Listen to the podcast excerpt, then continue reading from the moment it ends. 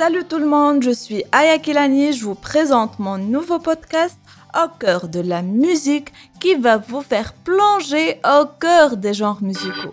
Au cœur de la musique, épisode 1, le blues.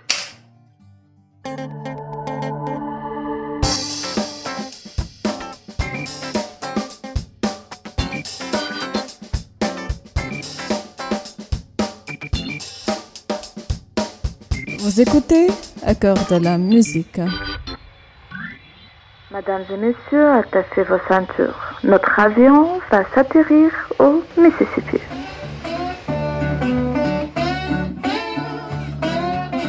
Le blues, genre fondateur par excellence, a connu sa naissance après l'abolition de l'esclavage en Amérique en 1865.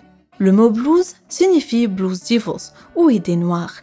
Il est caractérisé par trois éléments principaux. Un rythme qui est souvent ternaire, une mélodie qui est toujours composée de la même façon, 12 mesures à quatre temps que l'on répète, une harmonie qui se repose sur la tonique, la sous-dominante, la dominante et la septième. Monsieur Mourad Abd, compositeur, arrangeur, chanteur, va nous mieux parlera de ses caractéristiques. Salut Aya, on va parler aujourd'hui euh, du blues, du fameux blues, euh, que je peux personnellement considérer que c'est euh, l'ancêtre de la musique euh, contemporaine. Bon, il y a toujours un historique, il y a toujours un début à tout. Bon, on ne sait pas comment ils ont fait le, le 12 bar blues, c'est le 12, c'est le- les mesures, les 12 mesures du blues. On ne peut pas donner vraiment une explication tangible et véridique historiquement pourquoi les des 12 mesures? Pourquoi? Bon, à mon humble avis, à mon humble avis, parce que personne n'arrivait à donner euh, une explication. C'était des Africains, euh, Américains qui, qui, chantaient comme ça, aléatoirement, sans connaissance musicale, aucune connaissance musicale. Pourquoi les 12 mesures? À mon avis, quand on dit que le blues, il parle de la, misère, de ce qu'ils ont enduré en tant que, que, qu'esclaves. Donc, il parlait, surtout, c'est, un chant qui, qui parle, qui raconte une histoire. Donc, je peux expliquer ça en propre. C'est que il parle d'une situation quelconque et il se trouve qu'il a fini la première phrase en 12 mesures. On peut l'expliquer comme ça. Et ensuite, les générations d'après, des élèves, ils ont limité la mesure de blues en euh, 12 mesures. Ils se sont trouvés peut-être par leur voix après de, choisir deux gammes, la gamme euh, le, le la et le mi en septième. C'était donc un chant de groupe avec puis d'autres instruments. Ils sont retrouvés petit à petit qu'un chanteur chante en solo. Et le groupe, il fait le répétitif. Le répétitif qui est euh, euh, l'une des caractéristiques très importantes du blues. C'est répéter, répéter et répéter la phrase et le groupe qui répond au chanteur soliste. Une petite parenthèse, c'est qu'en jouant la guitare du blues, il y avait le glissando, ce qu'on appelle le glissando, c'est le tonique, le tierce des accords, c'est pas l'accord complet, euh, tonique, tierce et quinte, mais surtout le tonique et le tierce, euh, il jouait avec un glissando. Le glissando, il se jouait au début, imaginez, hein, avec un couteau. Couteau. C'est un, euh, un bout de fer et il fait le glissando. Après, ça a donné le- naissance euh, à la barre qu'on mettait euh, au doigt, comme le canon, mais il n'y avait pas la pointe. C'est pour jouer les glissandos. C'était la base, la base fondamentale de la technique de joue du blues. Donc, c'était les Mexicains qui ont donné l'idée d'introduire la guitare sèche pour jouer le blues. Puis, il y avait l'harmonica, un petit instrument de rythme, un tambour. Euh, pour ce qui est des instruments, comme je l'ai dit, euh, c'était le premier instrument du blues, c'était la guitare sèche. Puis il y a un glissando, euh, la barre de fer autour du doigt pour faire les glissandos, en tonique et tierce. Le chant, bien sûr, c'est primordial pour jouer la mélodie, la, la guitare pour jouer les accords, puis une section rythmique et l'harmonica.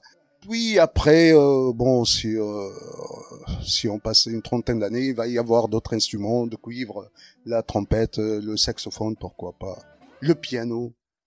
Donc ça va évoluer. Puis il y avait, va y avoir la guitare électrique même. Le vrai cœur du blues se trouve dans la région d'Amérique entourant le Mississippi, l'Arkansas, le sud de Tennessee qui forment le delta du Mississippi ou delta tout. C'est dans ce périmètre que les Afro-Américains représentent la plus grande partie de la population, ainsi que dans les villages les plus pauvres de Delta, le plus grand bluesmen sont nés, comme Robert Johnson, Charlie Patton, John Lee Hooker, qui est né en 1817 et mort en 2001. Il était caractérisé avec son origine rurale, un voix sombre et profond et un jeu de guitare rudimentaire.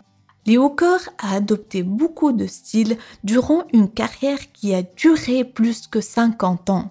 À sa début, il a adopté le talk blues, parole rythmée.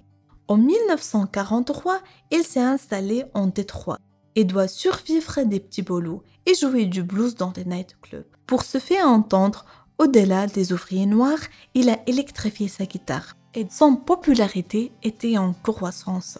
Son véritable succès était en 1949 avec son album Bougie Chillin'. Son ingénieur son était génial d'enregistrer les battements de ses pieds sur le sol qui devient sa marque de fabrique.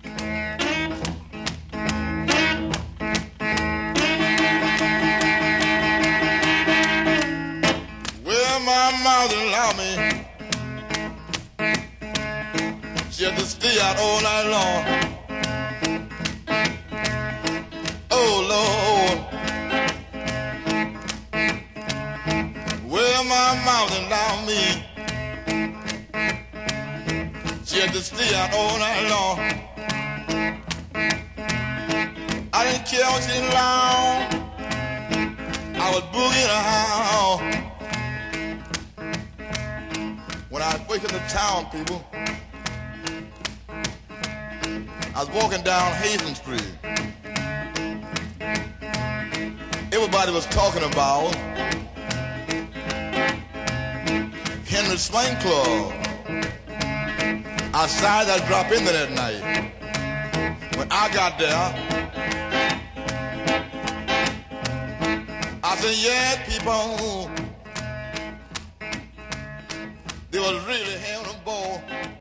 Il faut bien mentionner que le blues se repose sur une poésie qui exprime les sentiments les plus profonds des Afro-Américains, les sentiments de douleur, de dépression et de pauvreté. Chers auditeurs, je crois maintenant qu'il faut revenir un peu dans l'histoire pour connaître la cause principale du chagrin, malheur et dépression des Afro-Américains.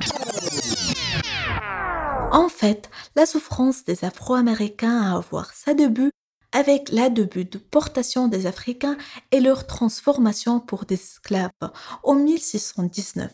Dès cette date-là, plus que 100 millions d'hommes et de femmes ont été vendus, enchaînés, marqués au fer rouge et réduits à la condition de bêtes de source. Les Africains sont arrachés de leur famille, de leur culture et de leur ville. La seule chose qu'ils pouvaient emporter avec eux était leur héritage musical.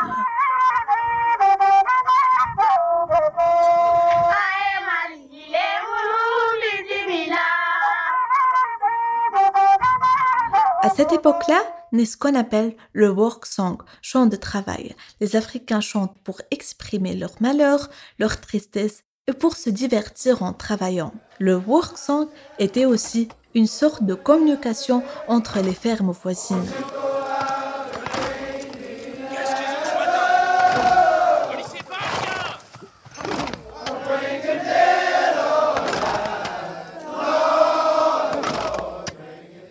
1720, le négro spirituel a nouveau voulu avoir sa naissance. Le négro spirituel, une fusion entre le chant spirituel africain et l'hymne religieuse chrétienne.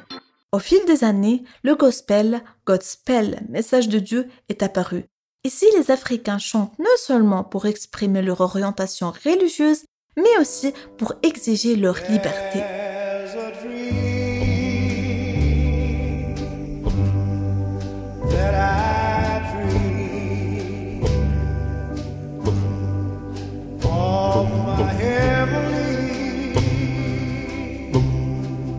Heavenly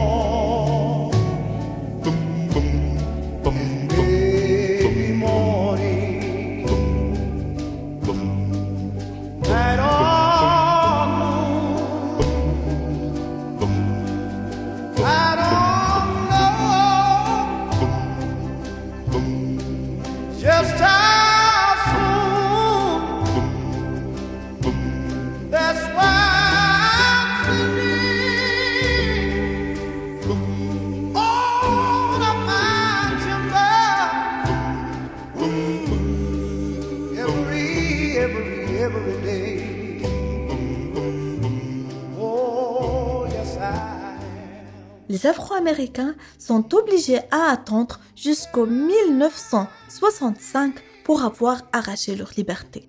Mais après leur abolition, les Africains non seulement se trouvent sans travail, mais aussi ils souffrent de racisme, d'injustice et de la ségrégation raciale. Et là, le blues est né dans des champs de coton de Mississippi.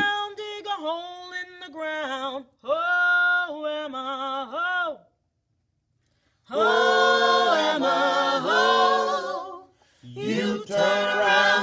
a hole in the ground. Oh, Emma, oh. Say, Emma, you from the country. Oh, Emma, oh. You turn around, dig a hole in the ground. Oh, Emma, oh. Emma, help me to pull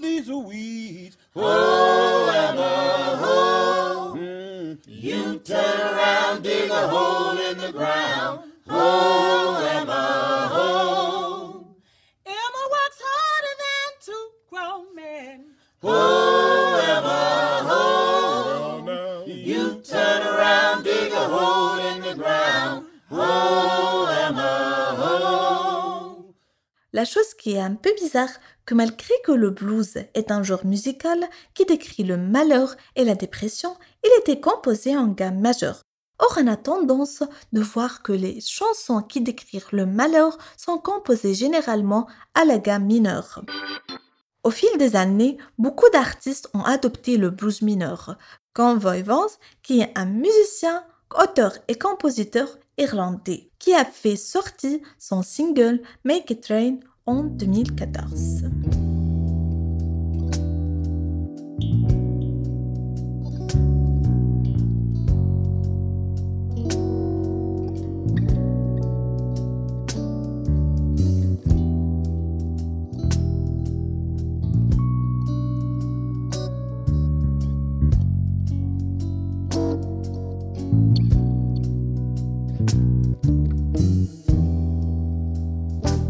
The sins of my father weigh down my soul. And the pain of my mother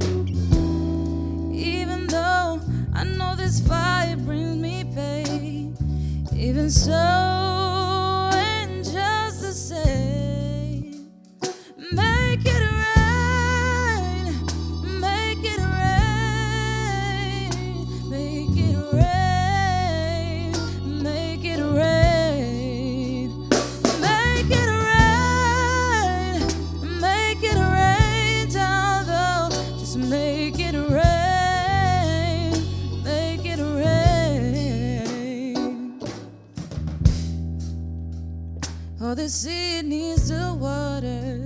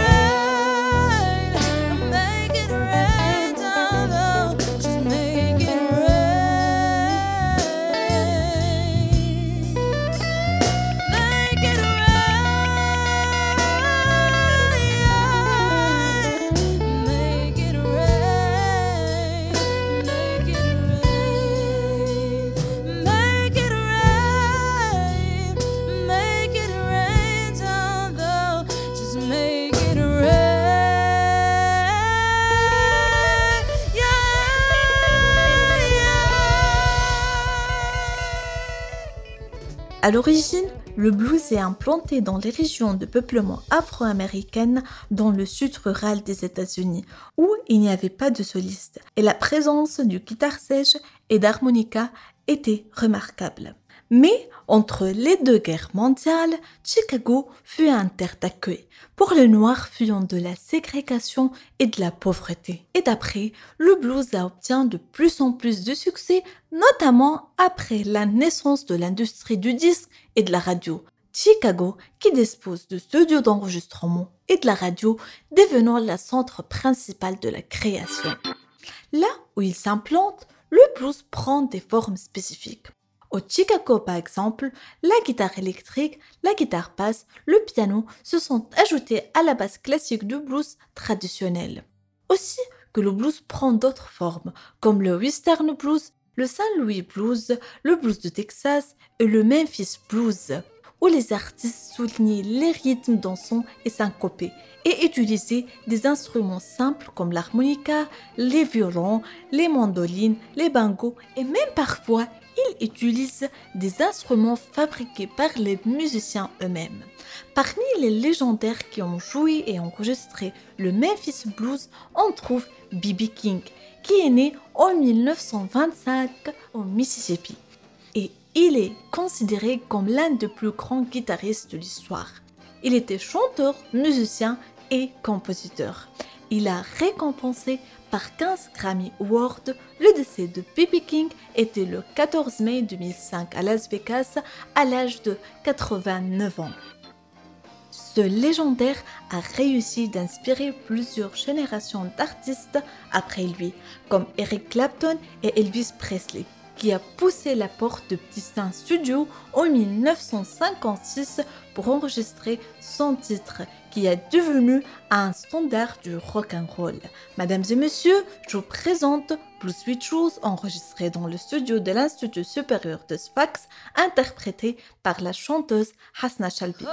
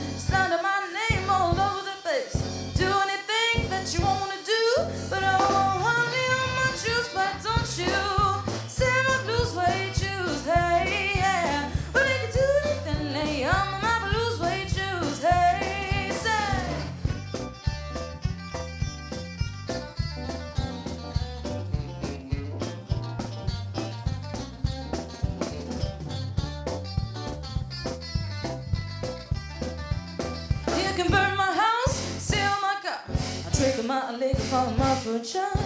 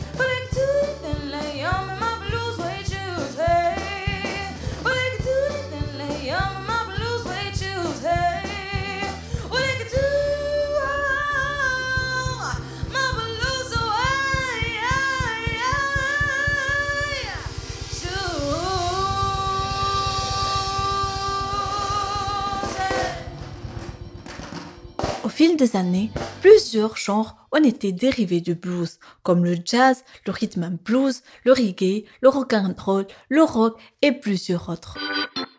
Le blues est un genre qui ne meurt jamais, toujours renouvelé par des nouvelles générations d'artistes. Je veux bien clôturer cette émission avec la chanson Give Me One Reason du Tracy Chapman et interprété par le groupe Instaband. Merci et au revoir dans d'autres épisodes.